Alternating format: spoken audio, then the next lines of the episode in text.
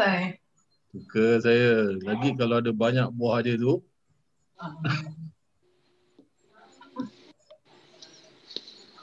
Lagi lah suka.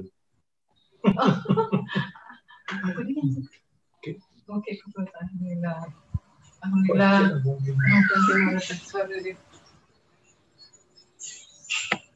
Bismillahirrahmanirrahim. Alhamdulillahirabbil wassalatu wassalamu ala sayyidina Muhammadin أشرف الأنبياء والمرسلين وعلى آله وصحبه أجمعين. اللهم أخرجنا من ظلمات الوهم وأكرمنا بنور الفهم. وافتح علينا بمعرفة العلم. وحسن أخلاقنا بالعلم وسهل لنا أبواب فضلك. وانشر علينا من خزائن رحمتك يا أرحم الراحمين. اللهم افتح علينا فتوح العارفين بحكمتك وانشر علينا رحمتك.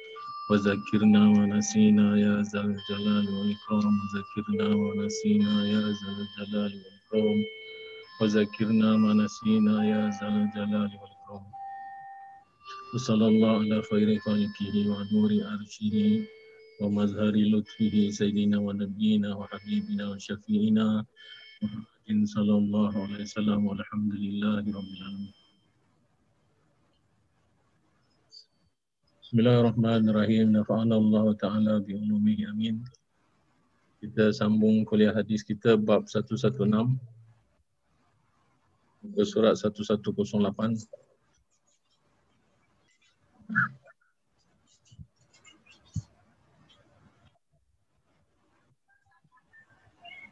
Bab ini iaitu bab 116 ni membincangkan tentang satu hadis di mana hadis ini menunjukkan Rasulullah suka pakai gamis ya.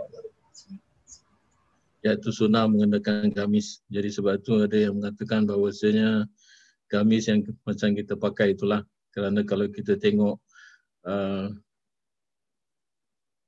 barang-barang yang ditinggalkan oleh Rasulullah itu adalah termasuk baju yang masih boleh kita lihat di muzium. Uh, selipar Nabi, kasut dia tu. Kemudian tu sarban Nabi masih ada lagi. Jadi kalau kita tengok macam mana dia potongan dia tu, memang bawah tu kembang lah macam mana kita pakai sekarang ni lah. Eh, dua tangan, panjang tangan dia semua tu hampir menyerupai dengan potongan baju lelaki sekarang ini yang kita sebut sebagai gamis. Jadi sebab tu hadis ini menunjukkan kesunahan pakai gamis kerana Rasulullah suka pakaian tu. Walaupun pada latar belakang bangsa Arab waktu itu bukan hanya gamis merupakan pakaian mereka tetapi mereka juga pakai kain eh.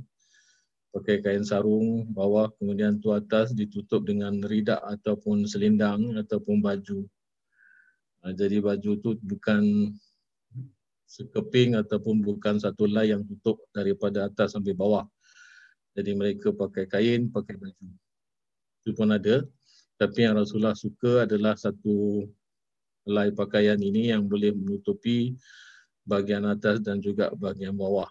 Ha, cuma gamis Nabi itu tak macam gamis kita. Iaitu panjang gamis Nabi itu biasanya sampai bawah betis sedikit saja iaitu atas buku lali lah itu yang memang digalakkan oleh Rasulullah sallallahu alaihi wasallam kerana perkara memanjangkan bagi orang lelaki pakaiannya sampai menutupi kedua buku lalinya dikatakan sebagai isbal ya istilah isbal itu adalah di mana pakaian lelaki itu melebihi daripada dua mata kakinya. Jadi bagi orang orang perempuan tak masalah, panjang pun tak jadi tak jadi apalah. Tapi kalau orang lelaki tak boleh kerana itu adalah sebahagian daripada sunnah ataupun hukum larangan daripada Rasulullah. Jadi hadis yang ke-674 ini diruayatkan oleh An Umi Salamah radhiyallahu anha. Siapa beliau ni iaitu Ummu Salamah Ummu Salamah adalah isteri junjungan Nabi besar kita Muhammad sallallahu alaihi wasallam. Ini adalah nama gelaran dia Ummu Salamah kerana anak dia ada seorang nama Salamah. Jadi anak lelaki dia nama Salamah tu kalau tak silap saya anak lelaki dia yang pertama. Beliau ni masuk Islam agak awal dan beliau ni adalah merupakan isteri kepada uh, Abdullah ibnu Abdul Asad.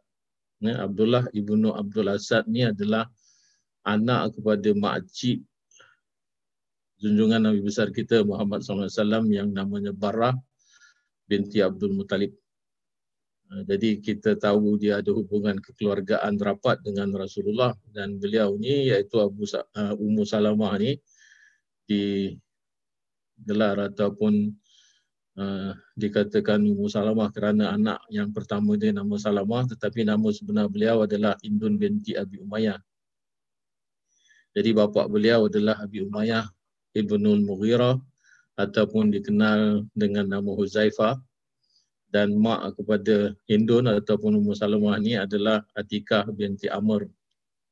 Nah, jadi itu semua adalah merupakan uh, detail Ummu Salamah kerana dia kemudiannya nanti selepas daripada suami dia meninggal dunia iaitu Abdullah Ibnu Abdul Asad meninggal dalam perang Uhud dia dapat luka parah kemudian tu dia uh, berehat buat seketika apabila dia sudah sembuh Rasulullah hantar dia pada satu mission lagi ataupun pada satu pekerjaan yang akhirnya luka-luka dia tu kembali berdarah yang akhirnya membawa kepada kematian beliau.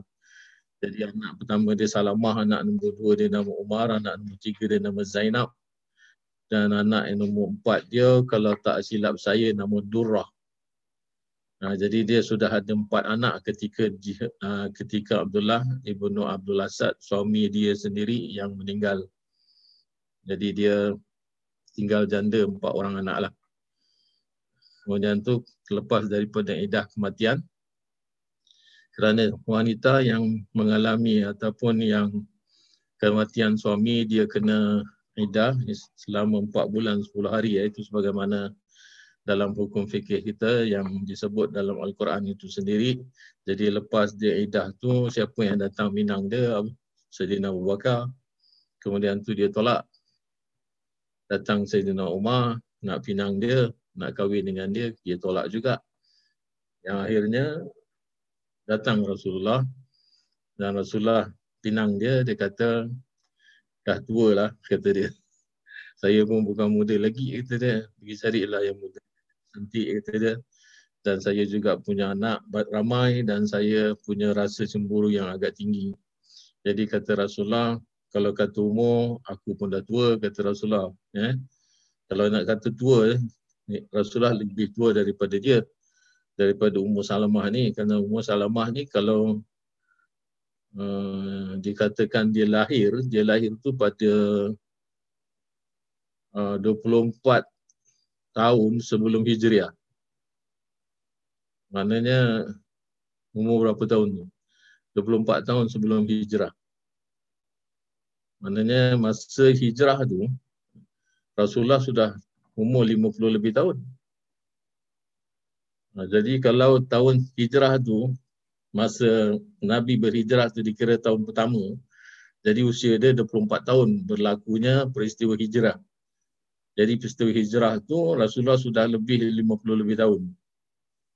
Sudah lebih 50, 53, 54 gitu. Pasal apa Rasulullah uh, di Isra' Mi'rajkan dalam usia 51 tahun lebih. 51 tahun berapa bulan gitu. Jadi lepas lepas daripada Isra Mi'raj baru baru berlaku hijrah. Jadi hijrah tu dalam usia beliau 52 ataupun 53. Jadi kalau 52 dengan 24 jauh kan beza. Ha, jadi nak katakan tua tu tak tua lah tapi dia sudah ada empat orang anak. Jadi dia kata aku dah ada empat orang anak, anak aku ramai kata Rasulullah tak kisahlah anak engkau juga anak aku jadi anak tiri Nabi juga jadi kalau bisa kata kau ni cemburu, insyaAllah aku akan doa kepada Allah cemburu kau tu akan hilang. Yang akhirnya dia pun terima pinangan Nabi dan menikah. Ada yang mengatakan Ummu Salamah ni isteri nombor empat. Ada yang mengatakan dia isteri nombor enam. Ya.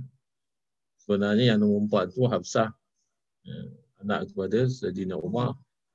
Ha, jadi itu sedikit lebih kurang tentang kisah Ummu Salamah ni dan dia adalah orang yang pernah mengalami dua kali peristiwa hijrah iaitu beliau ditugaskan ataupun diperintahkan oleh Nabi bersama dengan suami beliau pergi ke Abyssinia ataupun kita kata Habasyah. Ya. Jadi dia duduk di sana kemudian tu dia balik apabila dia sudah dengar keadaan orang-orang Quraisy berita-berita angin mengatakan keadaan keadaan orang-orang Quraisy sudah menerima Islam. Jadi sebenarnya berita itu tak benar yang akhirnya apabila beliau sampai ke Mekah masih lagi seksaan berlaku kepada orang-orang Islam yang diseksa oleh pembesar-pembesar Quraisy. Dan waktu itu sudah hampir berlaku hijrah ke Madinah. Jadi suami beliau ni iaitu Abdullah bin Abdul Asad pergi bersiap-siap dengan isteri dia, dengan anak dia. Dan anak-anak ni semua ya, lahir di Abyssinia waktu itu. Dia bawa anak kecil-kecil lagi. Jadi apabila dah bersiap-siap nak bawa anak dia, Kemudian tu keluarga daripada sebelah dia tahan. Dia kata kamu tak boleh bawa anak daripada cucu-cucu sebelah perempuan ni lah. Jadi akhirnya jadi pertengkaran keluarga yang kemudian tu Abdullah ibnu Abdul Asad iaitu Bani Asad ni pun ikut campur jadi perang besar jadi telagahan bukan perkelahian tapi pertengkaran besar yang akhirnya uh, Abdullah ni berhijrah seorang dengan anak dia. Dengan anak-anak dia Abdullah dengan anak-anak dia. Kemudian tu tinggallah Zainab seorang. Ada pula pandangan yang mengatakan bahawasanya waktu tu dia masih ada masih punya satu anak iaitu Salamah itulah anak dia. Jadi anak-anak dia waktu tu kecil lagi ya. kalau kita ikut hijrah yang pertama ke Abyssinia kemudian tu berlaku hijrah yang kedua kan jadi mungkin hijrah yang kedua itulah yang dia terlibat uh, dengan apa tu uh, kelahiran-kelahiran yang lain. Ada pula yang mengatakan semua anak-anaknya lahir di Abyssinia. Walau macam mana pun itu adalah merupakan narration yang berbeza daripada ulama-ulama sejarah. Eh. Macam mana ulama-ulama fikir berlaku juga dalam ulama sejarah kerana dalam ulama sejarah ni banyak hikayat dia, banyak riwayat dia lain-lain. Ah, kadang-kadang satu orang sahabat tu mati di beberapa tempat yang diriwayatkan oleh beberapa orang ahli sejarah. Sebab tu apabila kita mengajar, kita kena apa lagi mengajar hadis ni kan yang ada bersangkutan dengan kisah. So kita kena banyak meriwayatkan. Jadi itu semua adalah merupakan sharing information ataupun kita kongsi ilmu eh kerana kadang-kadang kita dengar daripada penceramah ni macam ni kadang-kadang kita dengar daripada orang ni macam ni kadang-kadang orang mengajar kenapa cerita dia lain uh, jadi sebab itu kadang-kadang kita nak kena banyak tahu jadi kita tak menyalahkan orang yang bercerita barangkali yang dijumpa adalah riwayat macam tu jadi dia pun bagi cerita macam tu kemudian tu yang lebih satu pula dia bagi riwayat lain kerana dia jumpa riwayat yang macam tu kita tak boleh menyalahkan antara satu sama lain. Kita tak boleh kata kita betul, dia salah. Pasal apa riwayat beza-beza. Ya, jadi kita tak boleh menyalahkan orang. Jadi betul yang ada kata waktu terjadinya hijrah ke Madinah itu dia hanya ada satu anak. Ha, tapi kalau nak kata satu anak kemudian tu perang Uhud saja Abdullah ibnu Abdul Asad sudah meninggal. Jadi mana mungkin yang tiga anak itu lahir dengan daripada Abdullah ibnu Abdul Asad. Ha, jadi sebab tu apabila ada riwayat-riwayat macam ini, kita kena tengok tahun berapa, kita kena cek. Tapi kalau pandangan peribadi saya, dia sudah ada empat orang anak.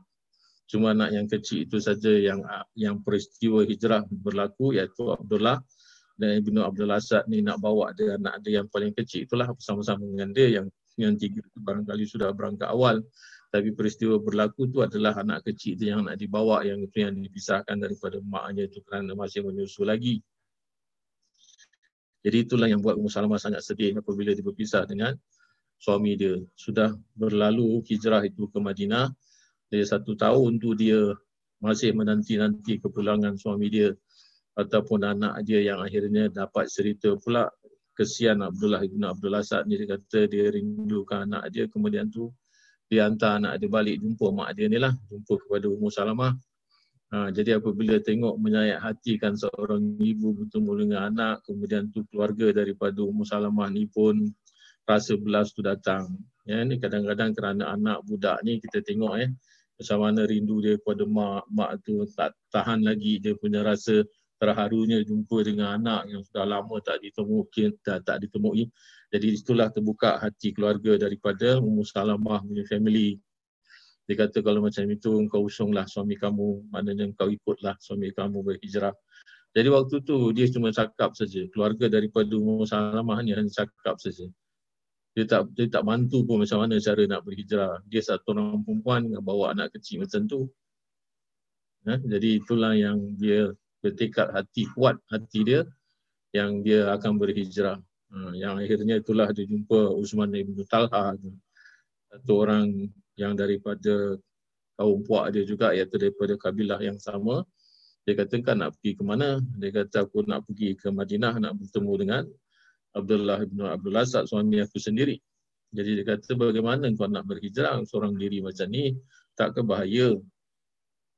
Kerana waktu tu perjalanan bukan dekat ya, bukan dengan apa tu macam sekarang bas apa mudah. Masa tu masih dengan unta lagi perjalanan lebih kurang 7-8 hari baru sampai. Kemudian tu apabila malam nanti berhenti pada satu tempat berehat barangkali bahaya datang orang merompak ataupun orang uh, mengacau macam-macam boleh jadi. Jadi Osman Ibn Talha ni dia kesian, dia kata tak apalah aku temankan kau. Uh, jadi sepanjang perjalanan tu dia temankan Osman bin Talha ni temankan Ummu Salamah.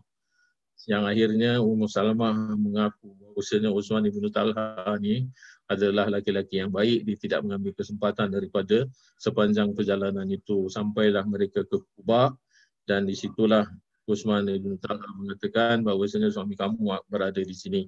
Kamu tanyalah orang ah, dan aku sampai di sini saja aku temankan kamu. Jadi dia berpisah jalan. Jadi sebab tu kalau kerana Allah Ta'ala kita selalu mengatakan bahawasanya kita kena yakin apabila perubatan yang kita nak buat itu adalah baik iaitu berhijrah semata-mata kerana Allah, kerana Rasulnya, kerana anak, kerana suami, kerana Islam dan iman. InsyaAllah Allah Ta'ala akan datangkan pertolongan. Jadi itu semua adalah orang yang pernah berlaku hijrah tu, mereka tu banyak perkara-perkara yang kita mengambil itibar daripadanya. Jadi ini adalah kisah daripada uh, Ummu Salamah dan beliau ni uh, meninggal pada tahun 81 Hijriah. Uh, 61 Hijriah. Waktu itu usianya 84 tahun. Ya sudah agak tua lah. Jadi beliau ni dinikahi oleh Nabi pada bulan Syawal. Sebab itu salah satu bulan yang baik untuk menikah adalah bulan Syawal. Ya. Jadi itu sedikit lebih kurang tentang perawi di sini iaitu Ummu Salamah, isteri Nabi sendiri. Dan beliau ni adalah isteri yang telah Rasulullah amanahkan. Rasulullah bagi dia segenggam pasir ada yang mengatakan segenggam tanah kemudian tu dia simpan dia kata Rasulullah kata kepada Ummu Salamah kamu simpanlah tanah ni satu ketika nanti apabila dia berubah jadi merah warna darah maka itulah hari di mana cucu aku Sayyidina Husin mati dibunuh di Karbala Ya, jadi itulah yang disimpan oleh Ummu Salamah dan Ummu Salamah ternyata adalah orang pertama yang mengetahui terjadinya peristiwa Karbala iaitu pembunuhan Sayyidina Hussein pada 10 Muharram. Sangat menyayat hati kalau kita baca tentang kematian Sayyidina Hussein iaitu cucu kepada junjungan Nabi besar kita Muhammad sallallahu alaihi wasallam. Satu pembantaian yang tidak seimbang. Sedih ya kalau kita baca macam mana kezaliman manusia dipotong kepala sudah mati tapi dia nak buat itu merupakan takdir yang telah Allah Ta'ala bagi kepada para Nabi dia sampaikan macam itu keturunannya diperlakukan oleh umatnya sendiri bagaimana kita nak bahagia macam mana kita nak dapat keberkatan daripada syafaat Nabi kalau kita sendiri sebagai umat menyakiti hati, hati Nabi? Siapa yang tak sakit hatinya? Kalau tengok cucu memang kita kata Rasulullah tu reda dengan apa yang telah Allah Taala takdirkan tetapi kita yang melakukannya iaitu kita sebagai umat. Ya. Dan peristiwa itu tak jauh daripada kewafatan Rasulullah pun. Baru hanya berlangsung habisnya period ataupun masa pemerintahan Khulafaur Rasyidin ya jadi beliau inilah Ummu Salamah yang sangat bijak isteri Nabi yang Nabi sayang semua isteri Nabi sayang dia pernah ikut Nabi ke Umrah. Ah, ketiga itu dia ditahan, rombongan itu ditahan oleh orang-orang Quraisy yang akhirnya sampailah uh, termaktub perjanjian Hudaybiyah itu. Kemudian tu oleh kerana terhalang umrah tu tak dapat masuk Mekah dan menyempurnakan umrah, maka Nabi pun suruh tahalul, kemudian tu menyembelih. Tapi semua orang buat tak tahu je apa yang Nabi suruh, tak ada orang yang itu. Sampai Nabi agak marah dan masuk kemah bertemu dengan Ummu Salamah. Ummu Salamah ni faham dengan uh, perangai Rasulullah. Dia kata kenapa macam marah. Jadi kata Rasulullah, mereka-mereka ni sudah tak mendengar lagi apa yang dikatakan oleh Rasul Allah katanya. Apa yang kamu suruh dia? Suruh bertahalul lah. Maknanya suruh menggunting rambut ataupun bercukur dan menyembelih. Kemudian tu kata Umar Salamah, tak usah susah-susah. Kamu je keluar, kamu buat je cukur rambut ataupun potong rambut, kamu tahalul. Jadi semua orang akan ikut tahalul.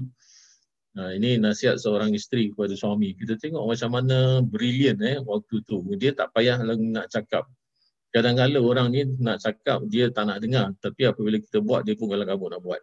Jadi itulah yang dianjurkan oleh Ummu Salamah. Sebab itu isteri adalah merupakan pasangan suami. Kadang-kadang kita tak ada idea suami.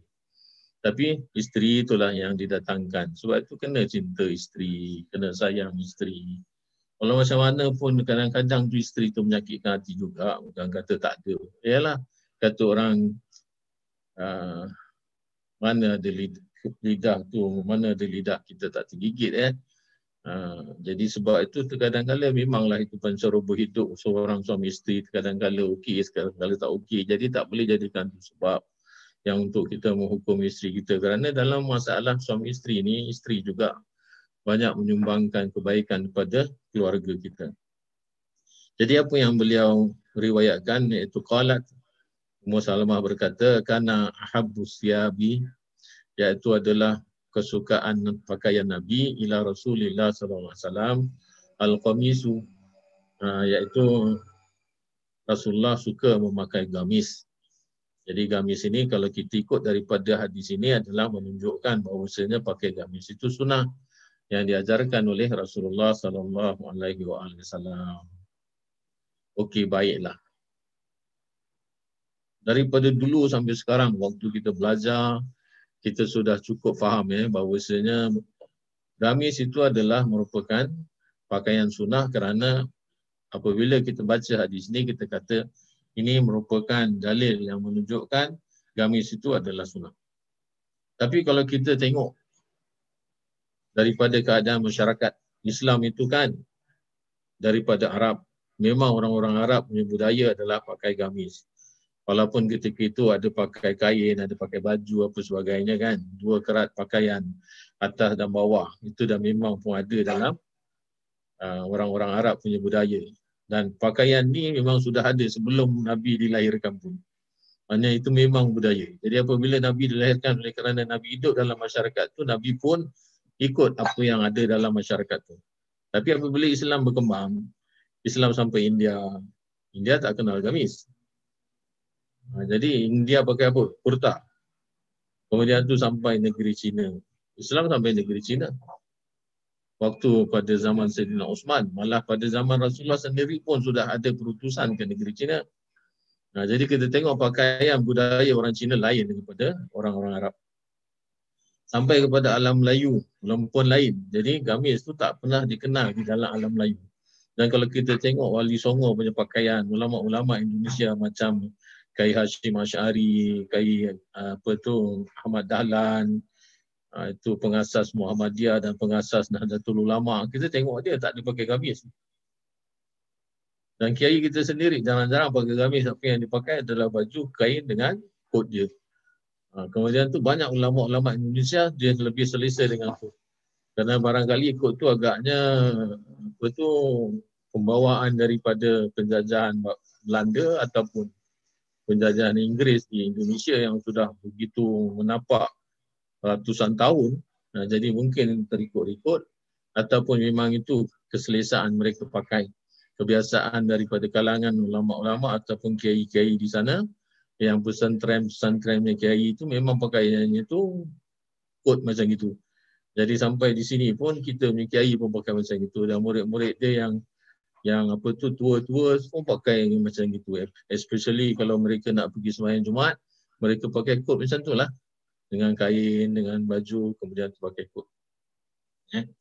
jadi kalau kita tengok banyak yang tidak ikut pakai gamis. Sebab itu uh, ada satu pertanyaan yang ditanyakan kepada saya.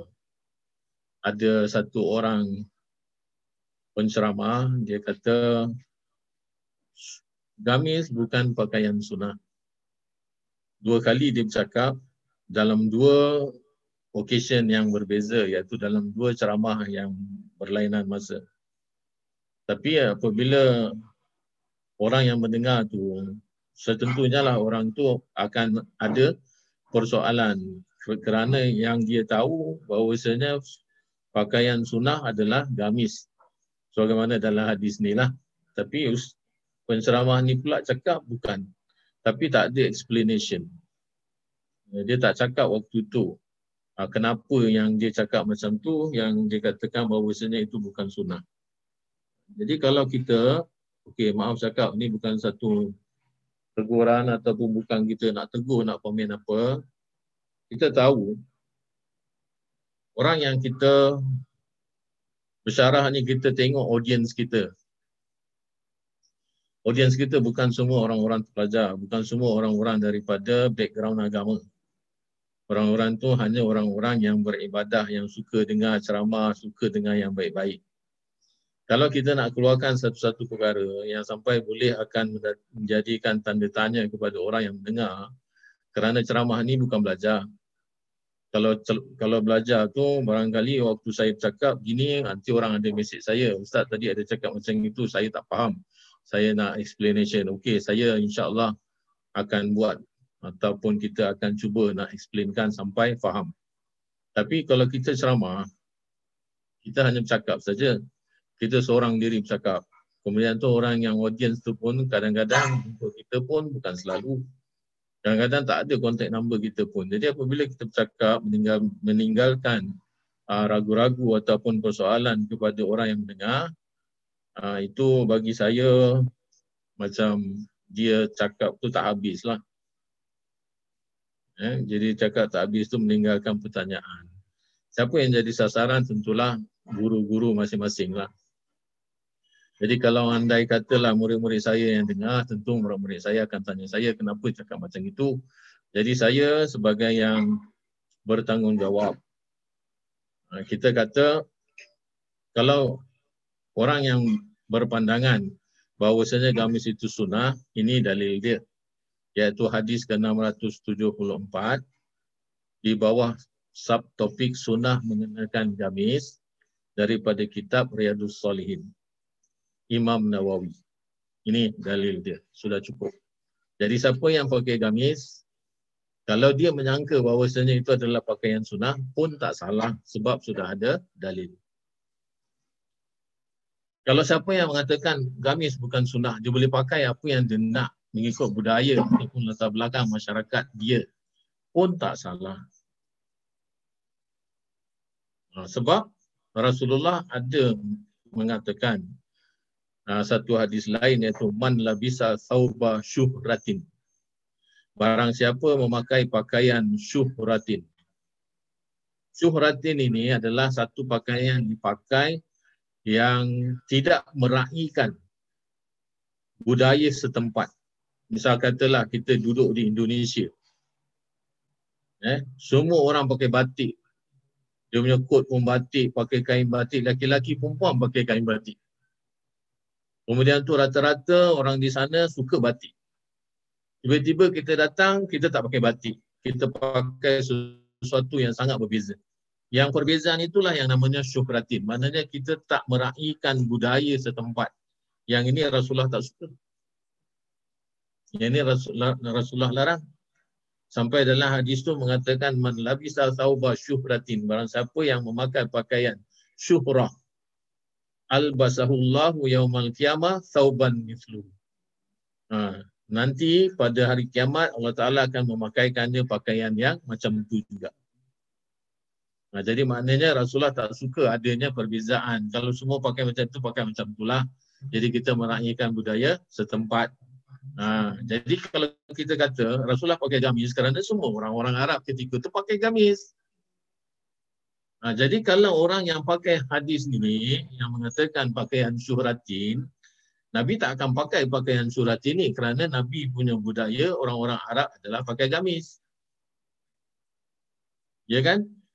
Ha, jadi yang Nabi pakai syuhratin tu bukan sunnah sebenarnya kalau daripada pandangan orang yang pegang hadis ini pakaian yang Nabi pakai adalah bukan pakaian syuhratin. Maknanya Nabi tak pakai yang bertentangan dengan budaya orang-orang Arab waktu Nabi hidup dan tinggal dengan mereka.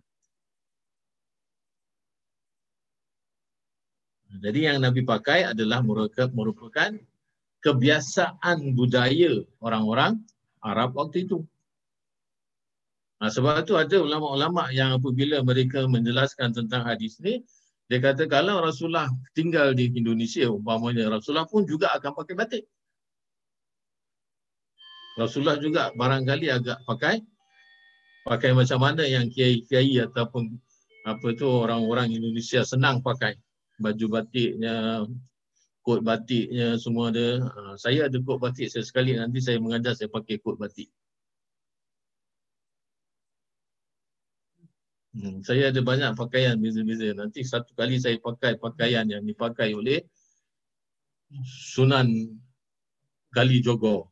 Ha, saya ada satu beli pakaian dia waktu saya ziarah dia punya makam.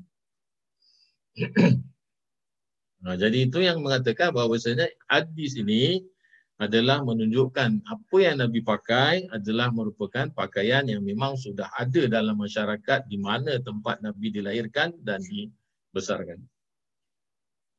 Dan itu tidak ada hubungannya dengan hukum.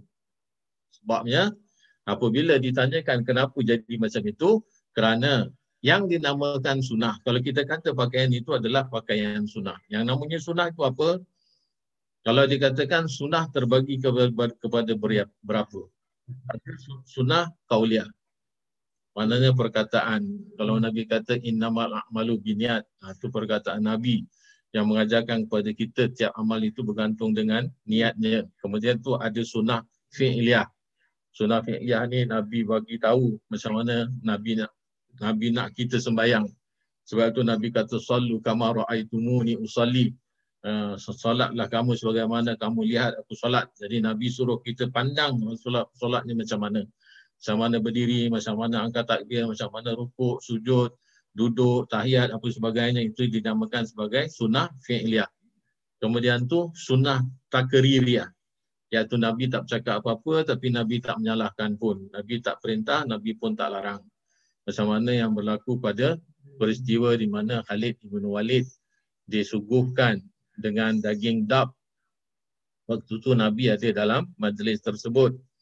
Kemudian tu apabila Nabi nak capai, ada orang mengatakan bahawasanya kamu cakaplah dengan Rasulullah bahawasanya daging tu daging dab kerana Rasulullah tak tahu daging apa.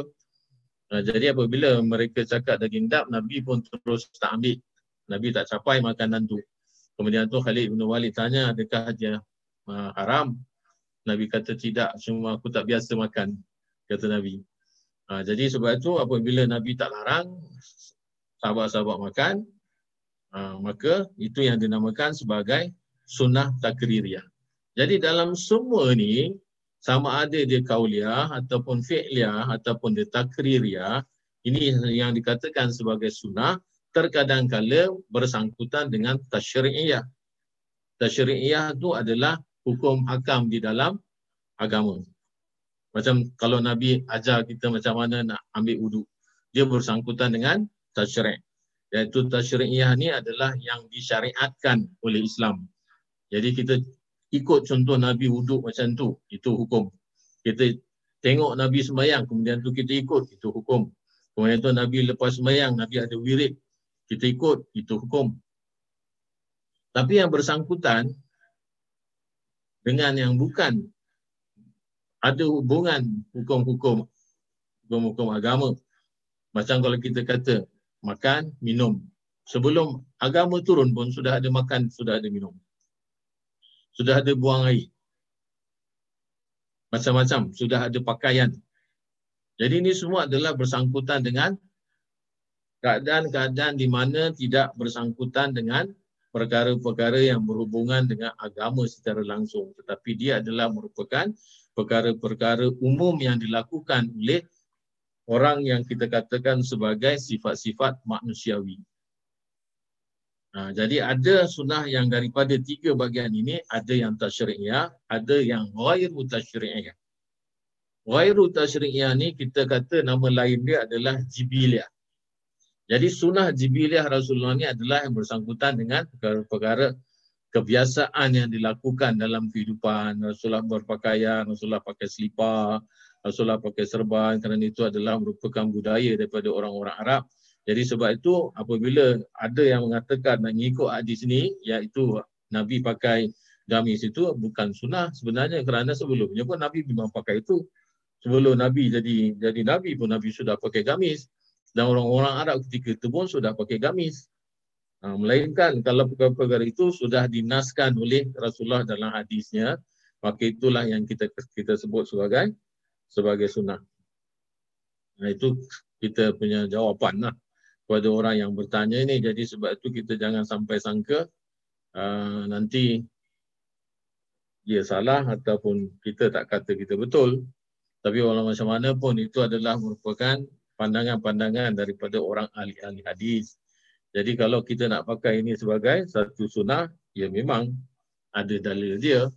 Kalau kita kata ini bukan sunnah, hanya berpakaian sebagai manusiawi, kita kena tutup aurat.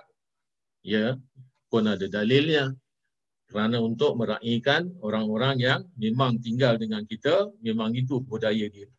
Jadi walhasil sama ada dia bentuk apa macam pun, ya, sama ada dia gamis mengikut daripada budaya orang-orang Timur Tengah, kemudian tu kita ikut daripada budaya Timur, barangkali pakai baju Melayu, pakai kain samping, pakai seluar, apa sebagainya, asalkan tutup aurat.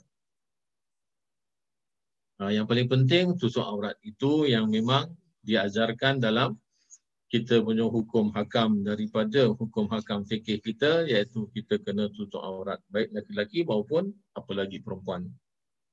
Nah, jadi selong kita punya pakaian tu adalah uh, tutup aurat tak jadi masalah. Uh, jadi sebab tu kalau umpamanya lah kita pergi kita pergi Afrika pedalaman Amazon eh. Kemudian tu kita tengok semua budaya orang-orang orang-orang aborigin Afrika tu semua tak pakai baju, tak pakai seluar, dia pakai cawat je. Takkan kita nak tukar pakai macam tu. Ha, tu ni, ada adakah hadis Nabi tu suruh macam tu? Yang makna syuhratin ni jangan kau jangan pakai pakaian kerana semua orang ni semua telanjang kau ikut telanjang. Tak macam tu. Jadi sebab itu kena faham je jangan Jangan kita kata syuhratin ni, tapi kalau kita masuk budaya orang-orang sakai dia tak pakai baju pun kita ikut tak pakai baju ke? Tak macam tu. Sebab itu dia punya guideline adalah tutup aurat. Guideline dia tutup aurat. Jadi bukan bukan perkara ainnya, tapi adalah sifatnya. Eh, bukan benda ni yang kita kena ikut. Iaitu kita kena ikut satu-satu pattern dia ataupun fashion dia. Tetapi adalah sifatnya. Kalau sifatnya macam tu, kerana dia adalah merupakan budaya pada satu-satu tempat ia ikut tak jadi masalah ya, ya. itu habis bab 116 hadis yang ke 674 jadi itu kita ambil note eh jadi kerana ini yang banyak yang sudah diperkatakan walaupun kita faham kita tu adalah gamis itu adalah merupakan uh, pakaian sunnah tapi ada Uh, pandangan-pandangan yang berbeza. Jadi bukan kita kata yang berbeza itu salah, mereka juga ada dalil. Jadi sebab itu saya selalu pesan dalam mana-mana pun kuliah saya baik ataupun uh, dalam mana-mana lah yang saya mengajar, kita apabila nak menyalahkan, kita apabila nak kata orang salah, kita kena tahu apa yang menjadi dalil ambilan dia kalau kita dengar sesuatu yang berlainan dengan pandangan kita, kita jangan cepat-cepat menyalahkan orang lain. Melainkan memang dalil itu adalah merupakan bukan dalil. Uh, dalil yang dibuat-buat. Eh? Umpamanya yang menghalalkan LGBT apa sebagainya. Kerana LGBT itu adalah terang-terang hukum dia macam mana yang disebutkan dalam kisah Nabi Lut alaihissalam. Ha, jadi pula apa yang dijadikan itu sebagai dasar, dia kata dia pun ambil kisah Nabi Lut AS. Tetapi Nabi Lut AS punya kisah dalam situ hanya pemberitaan, hanya cerita, bukan soal hukum. Ha, ini maknanya dibuat-buat dalil itu yang untuk menghalalkan perkara yang disuka. Jadi kalau yang macam ni, kita boleh bantah. Tetapi kalau memang ada dalil dia sebagaimana tadi, yang ada orang yang mengatakan pakaian gamis itu bukan sunnah kerana ada dalil macam ni, kita lebih di-prefer ataupun kita lebih diperintahkan untuk kalau dalam satu pergaulan itu semua orang pakai kemeja, pakai lengan panjang, pakai tie, ha? pakai coat, then we follow. Tak jadi masalah. Asalkan tutup aurat. Hmm, itu maksudnya lah. Ha, jadi kemudian tu bab yang 117 ni adalah tentang ukuran panjang gamis Nabi daripada panjang lengan dia, sarung, ujung sarban dan pengharaman isbal semua itu kerana sombong dan makruh kerana bukan sombong. Jadi ada sebab kerana sombong dan ada sebab kerana bukan sombong. Ada hukum yang tersendiri masing-masing.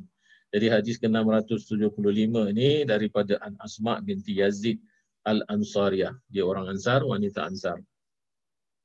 Beliau ni adalah satu orang wanita yang ikut berjuang di medan perjuangan. Iaitu dia berjihad.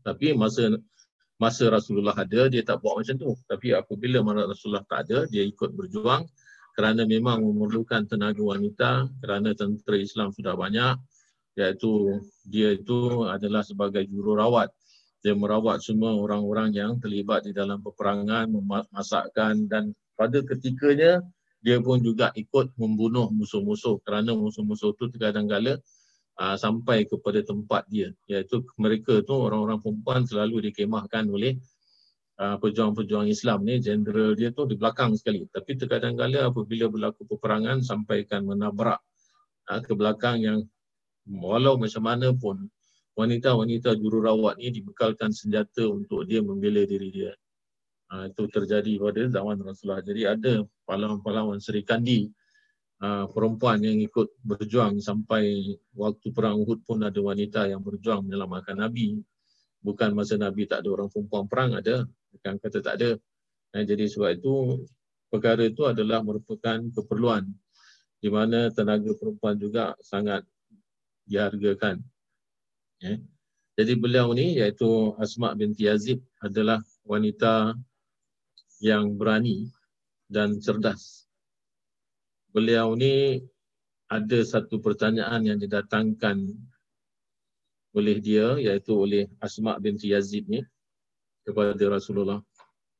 Apa yang dia tanyakan tu dia kata uh, sampaikan Rasulullah apabila dia sudah tanya tu uh, Rasulullah kata kepada semua para sahabat kata kamu pernah dengar tak satu soalan yang didatangkan oleh seorang wanita yang macam ni bentuk dia semua semua sahabat Rasulullah kata tak pernah.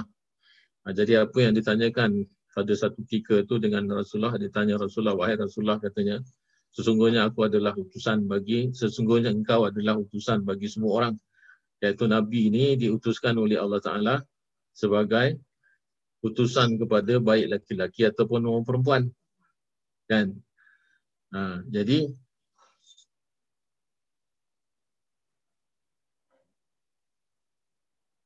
Eh, kejap, kejap.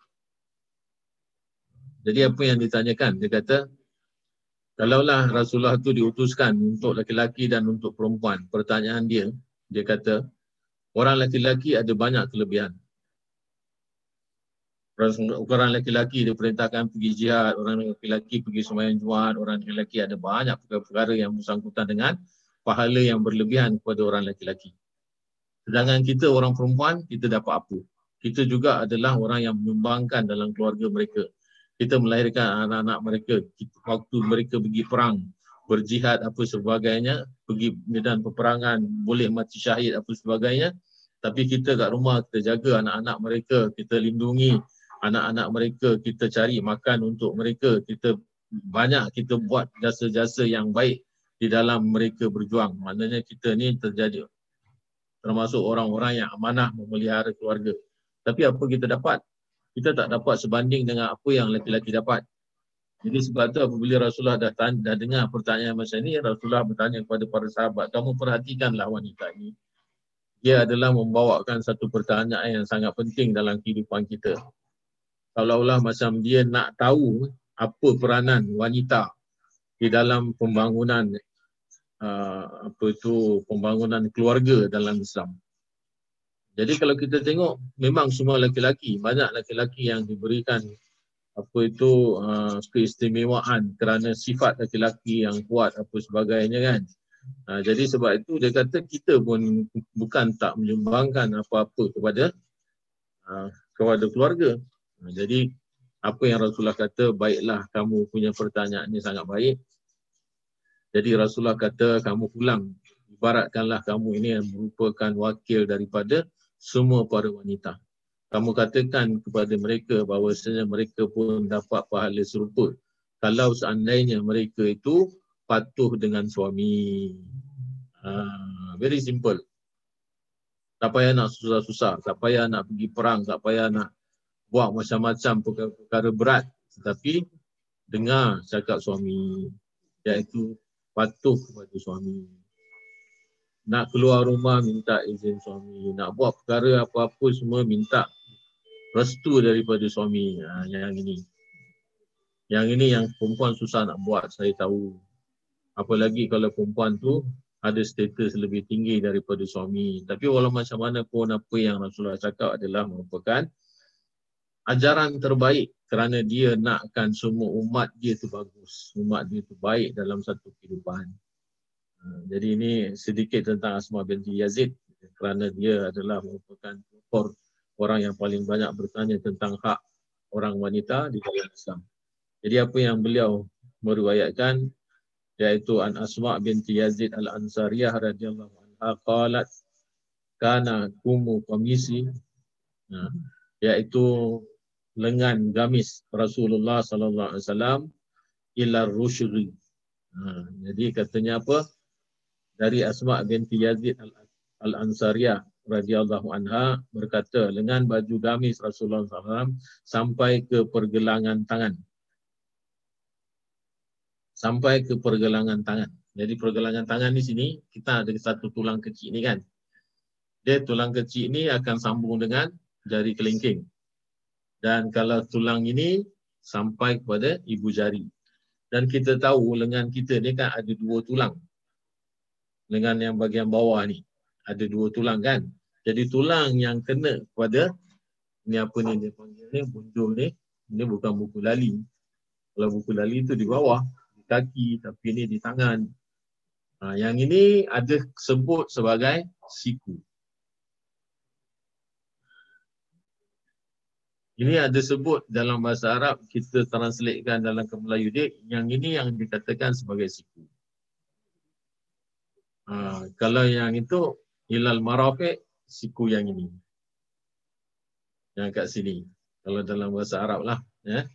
Jadi ada yang mengatakan siku tu adalah di sini. Jadi kalau tulang ni daripada lengan ni, sambung sampai ke benda ni kepada siku, kemudian tu terus ke jari kelingking, yang itu yang disebut Ha. yang disebut kuk eh iaitu pergelangan adalah bahagian tengah antara kuk dengan kursu. Boleh buka muka surat satu-satu satu-satu cantik nombor. Eh sebelas sebelas buka muka surat tu satu dua tiga empat lima enam enam baris dari bawah.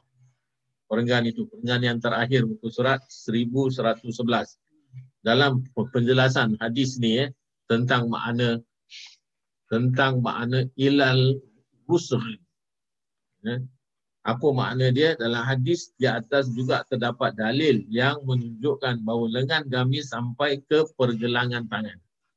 Pergelangan adalah bahagian tengah antara kuk dengan kursu kerana manusia memiliki siku iaitu sendi yang terletak di antara lengan bahu lengan ini lengan sini ada dua tulang kan sini dengan lengan dia juga mem- memiliki ku kursu dan ruzuk.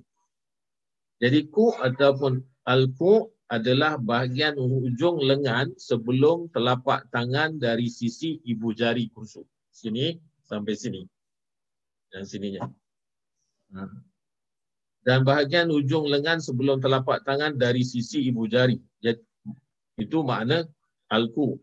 Kemudian tu makna kursu adalah ujung tulang lengan sebelum telapak tangan dari sisi jari kelingking.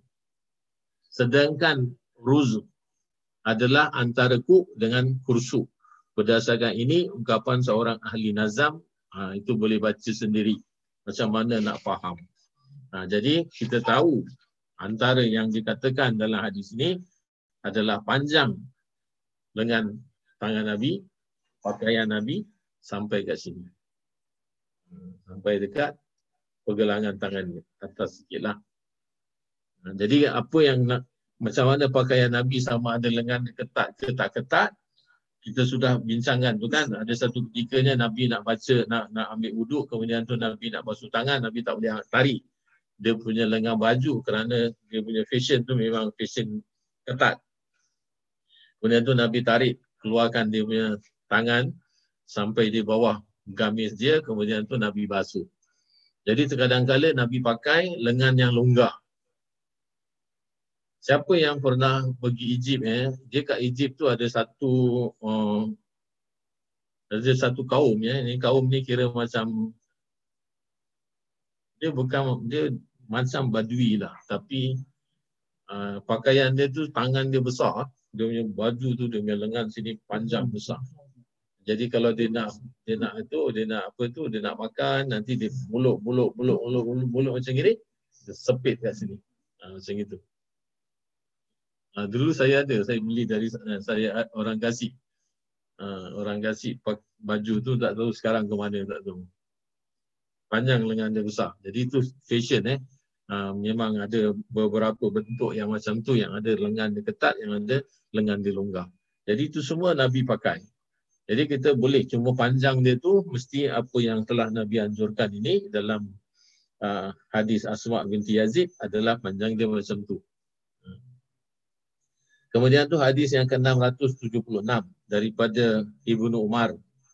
Ibnu Umar adalah Abdullah Ibnu Umar anak Sayyidina Umar. Uh, beliau ni adalah orang yang pintar, ya, orang yang cerdas, banyak ilmunya, banyak pelajaran-pelajaran yang dia sampaikan kepada umat manusia, orang-orang Islam. Jadi beliau masuk Islam ketika usianya 10 tahun. Ni sebenarnya saya dah banyak cerita tentang Abdullah bin Umar tetapi oleh kerana adanya orang-orang baru yang masuk Zoom ni kan jadi saya ceritalah cerita lagi. Jadi namanya Ibnu Umar ni adalah Abdullah bin Umar.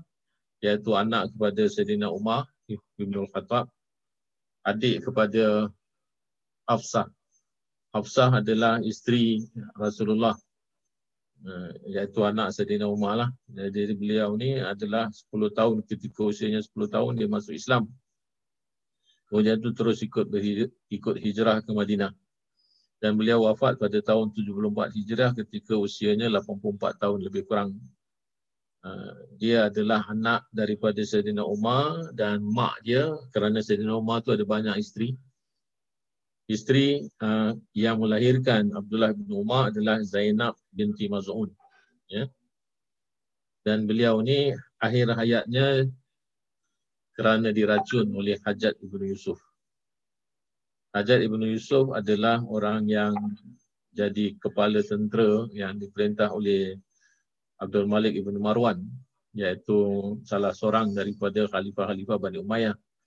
Ya, kalau nak cerita pasal Khalifah Bani Umayyah ni, panjang cerita dia. Dia Bani Umayyah memerintah lebih kurang 90 tahun dalam keseluruhan pemerintahan dia iaitu lebih kurang ada uh, 11 orang khalifah.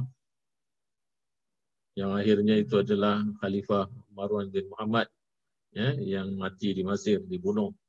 Mati dibunuh. Jadi dia ini adalah yang diracun oleh Hajat bin Yusuf di dalam masa pemerintahan Abdul Malik bin Marwan.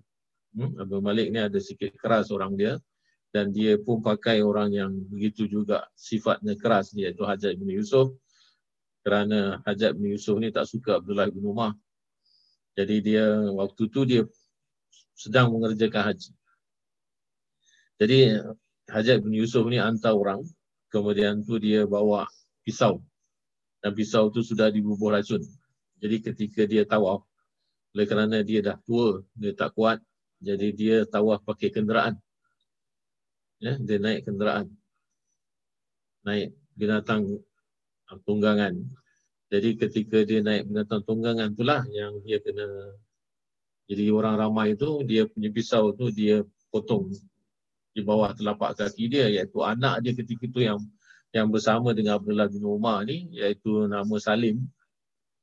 Dia bagi tahu ayah kenapa ayah punya kaki berdarah dia tak rasa yang dia kena potong kaki dia kena sabit dengan pisau belati dia tak dia tak rasa. Kemudian tu dia jatuh sakit sebab ada racun dalam pisau tu jadi dia sakit. Jadi waktu sakit dia tu dia datangi oleh Hajat Ibn Yusuf datang ziarah pada dia. Jadi dia tahu Abdullah bin Abdullah bin Umar ni tahu bahawa sebenarnya ini adalah angkara daripada Hajat Ibn Yusuf. Jadi Hajat Ibn Yusuf tanya kata dengan Abdullah bin Umar, tuan tahu tak siapa yang telah melakukan ini semua? Kalau tahu kita akan apa tangkap dia dan hukum dia. Jadi kata Abdullah bin Umar, kalau aku kata yang buat ni kau, kau nak hukum diri kau ke? dia kata macam tu kalau aku cakap dengan kau yang buat dia adalah kau, kau nak kau akan hukum diri kau. Ha, jadi dia tahu. Jadi dalam dialog itu antara dia dengan Hajat bin Yusuf, dia tahu bahawasanya inilah merupakan angkara daripada Hajat bin Yusuf. Dan dia berpesan, kalau dia wafat, jangan dikuburkan di dalam tanah haram, tetapi di luar tanah haram.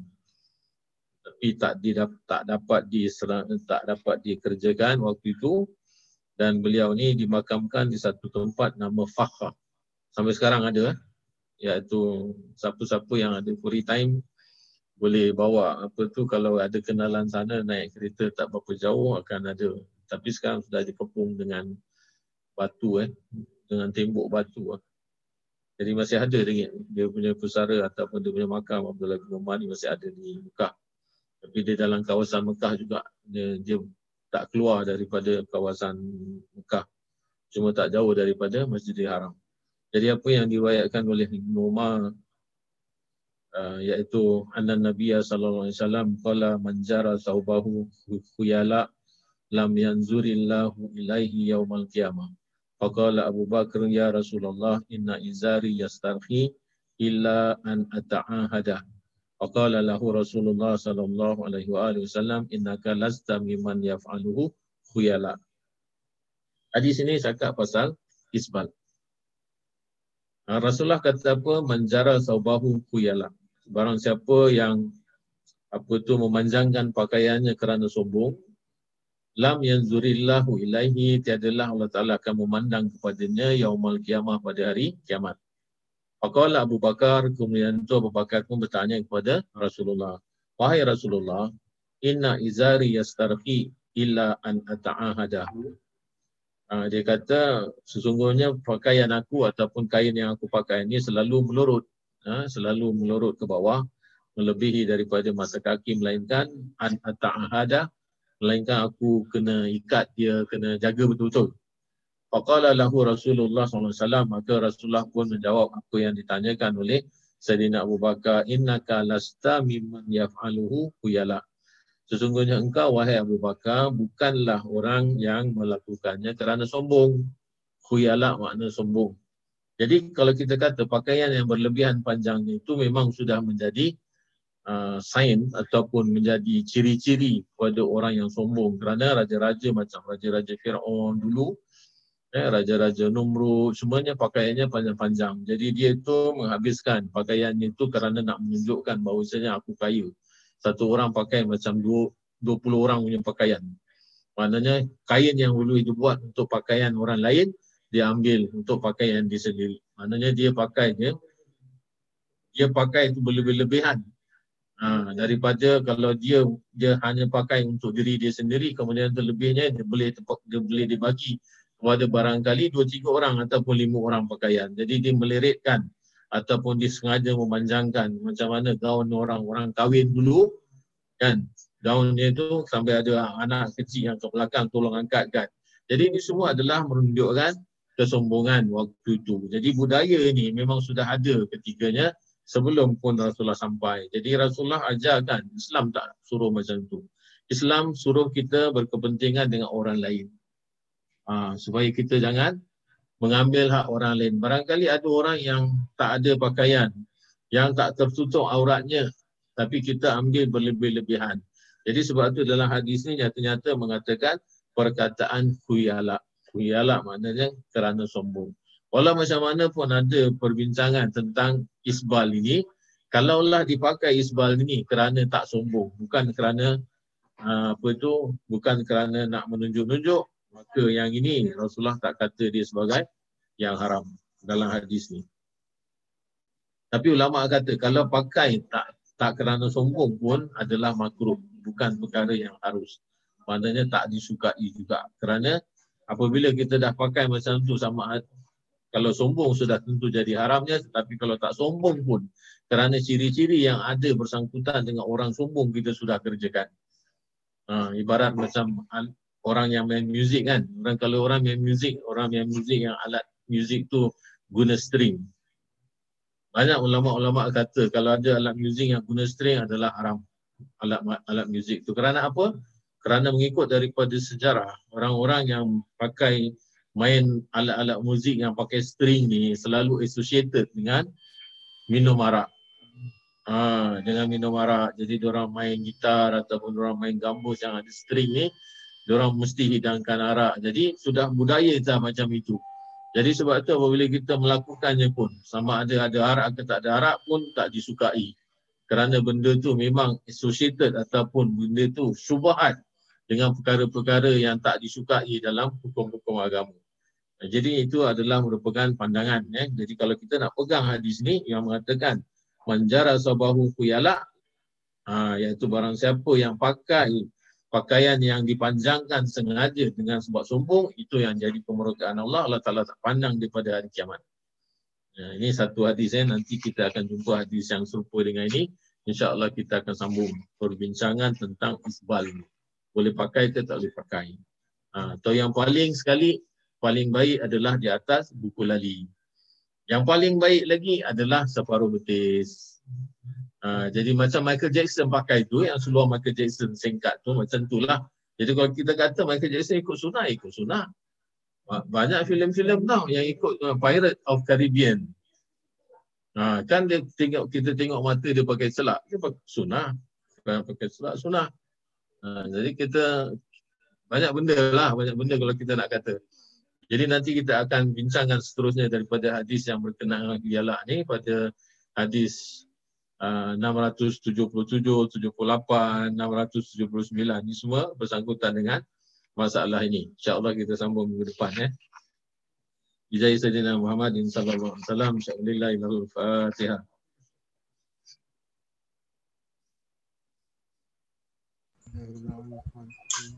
Thank you.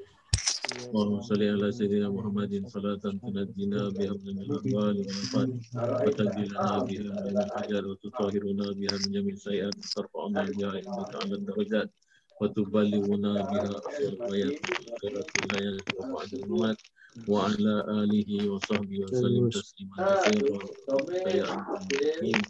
سبحان ربك رب العزة عما يصفون. وسلام على المرسلين والحمد لله رب العالمين Amin. Amin.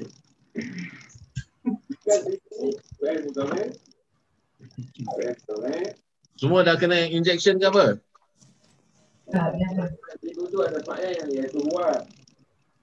Belum, belum. Saya, ha? Saya belum lagi panggil macam mana? Momen Belum lah. letter. Saya dah nak kena inject ah. Ha? Saya dah nak kena inject. Dah, dah kena? Tak ada tengah nanti nak schedulekan. Eh. Ha. Oh. 60 to 69 anytime now will receive the letter. The letter ke ataupun message? Dia kan hantar letter dulu. When you get the letter, then you go online, vaccine.gov.sg, then you choose the date you want to vaccinate. You will get an SMS, an SMS, dapat SMS, then with the passcode tu, you go inside again and then you choose the date. Pasal mak dah bikin. Oh. This And then- is go there and check later on. Ha. Saya dihantar email lah. Hantar email eh. Pasal orang orang istimewa lah.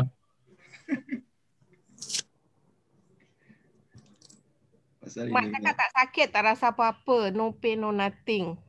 Okay, masa dia yang ni. Tak, cuma bekas injection sakit lah. Yang jarum dia. Ha, macam gitu pula eh. Habis kalau nak masuk sistem-sistem macam itu, mahal. Apa dia?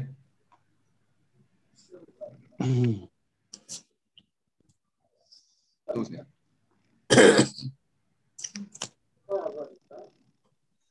Oh, terputus lah.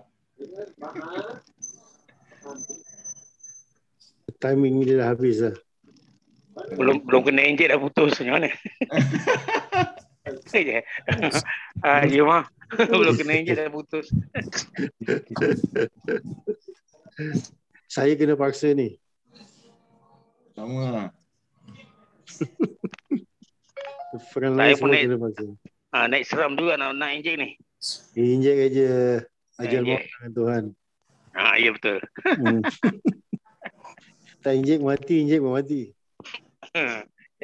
injek lah. Dah dapat surat, dah dapat surat. Okey, surat. yang yang saya dengar daripada uh, Muiz, kita punya terawih yang dekat masjid, dia akan buat sama sistem macam sembahyang Jumaat. Iaitu kita kena booking lah. Okey, booking. Kalau kita sembahyang maghrib, kita tak boleh stay sampai isyak. Itu yang saya baru dengar lah. Tapi nanti dia akan umumkan uh, surat khabar melalui media lah. Dia akan umumkan. Jadi kalau lepas maghrib tu, pasal buka semua, iaitu iftar tak ada kat masjid kan. Iftar semua masing-masing kat rumah. Iftar dah tak boleh, tak boleh di masjid. Jadi kalau siapa nak sembahyang maghrib, sembahyang maghrib macam biasa, kemudian tu balik. Balik, masuk isyak. Baru datang. Ini semua pakai booking system eh.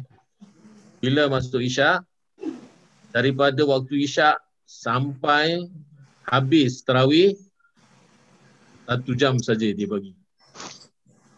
Wah, ni kena imam kena Speedo Gonzales lah. Ah, gitu yang saya dengar lah. Jadi kalau macam tu barangkali tak ada yang buat 20 rakaat. Hmm. Barangkali 8 rakaat saja. Pasal satu jam dengan sembahyang isyak. Yalah. Hmm. Ada tadarus semua lah. Hmm. Tadarus tak tahulah. Tadarus dia punya maru seorang sendiri lah buat lah. Itu yang saya dengar lah. Tapi kalau ada perubahan lain saya tak tahu lah. Tapi kalau kat lain-lain tempat pun ma- masih belum boleh lagi lah. Hmm. Macam bau kulung apa semua tak boleh lagi lah. Eh? Jadi tahun ini lupakan sajalah. Betul kalau booking Ustaz, satu hari dapat, satu hari tak dapat lah. Dia lepas dua Yalah, kali, kalau- dapat satu kali macam Jumaat. Yalah macam ah, macam sembahyang Jumaat lah. Satu minggu dapat, satu minggu tak dapat. Lepas tu Dua minggu tak dapat. ah, dua minggu tak dapat macam tu. Jadi kalau kita nak booking maknanya barangkali satu hari dapat, besok tak dapat. Barangkali lusa baru dapat. Ha, jadi kita terawih 15 hari je lah. Ha. So 30 sendiri kat rumah. Main kat rumah. Macam tu aja lah. Kalau kat rumah Ustaz boleh kan? InsyaAllah. Kena, tak payah booking. Ha, asal jangan lebih Lima- orang lapan orang je. Tapi saya tak kadang-kadang jiran ni tak baik. Ha, yelah. Ha, dia tengok nanti selipar banyak kat luar, nanti dia panggil. Ha, Saya jiran ni, alamak. Dia orang takut lah, dia orang takut benda ni. Ha, jadi kita Hmm. suka ramai-ramai macam gini kan. Kalau yang sebelah sana menjiran, okey depan ni. Berapa kali kita kena kena call. Pasal apa kita family besar. Anak datang memang banyak cucu. Cucu aja sembilan. Anak lima campur menantu lima sudah sepuluh. Sembilan belas orang datang. Hmm. Ini family je. Macam mana nak ini? Macam mana nak kurang? Family pun nak kena booking juga lah. Lah. Sektor juga. Jadi kita tak boleh anak pun tak boleh datang semua. Ha, satu balik satu datang. Dulu hari raya pun sama gitu. Satu balik satu datang. Ganti-ganti. Okeylah saya berundur diri eh. Hmm, Saya pun nak mula bekerja ni. Ha, silakan selamat Saya pun bekerja. boleh kerja. Ya, Assalamualaikum warahmatullahi wabarakatuh. Waalaikumsalam. Waalaikumsalam warahmatullahi wabarakatuh. Thank you.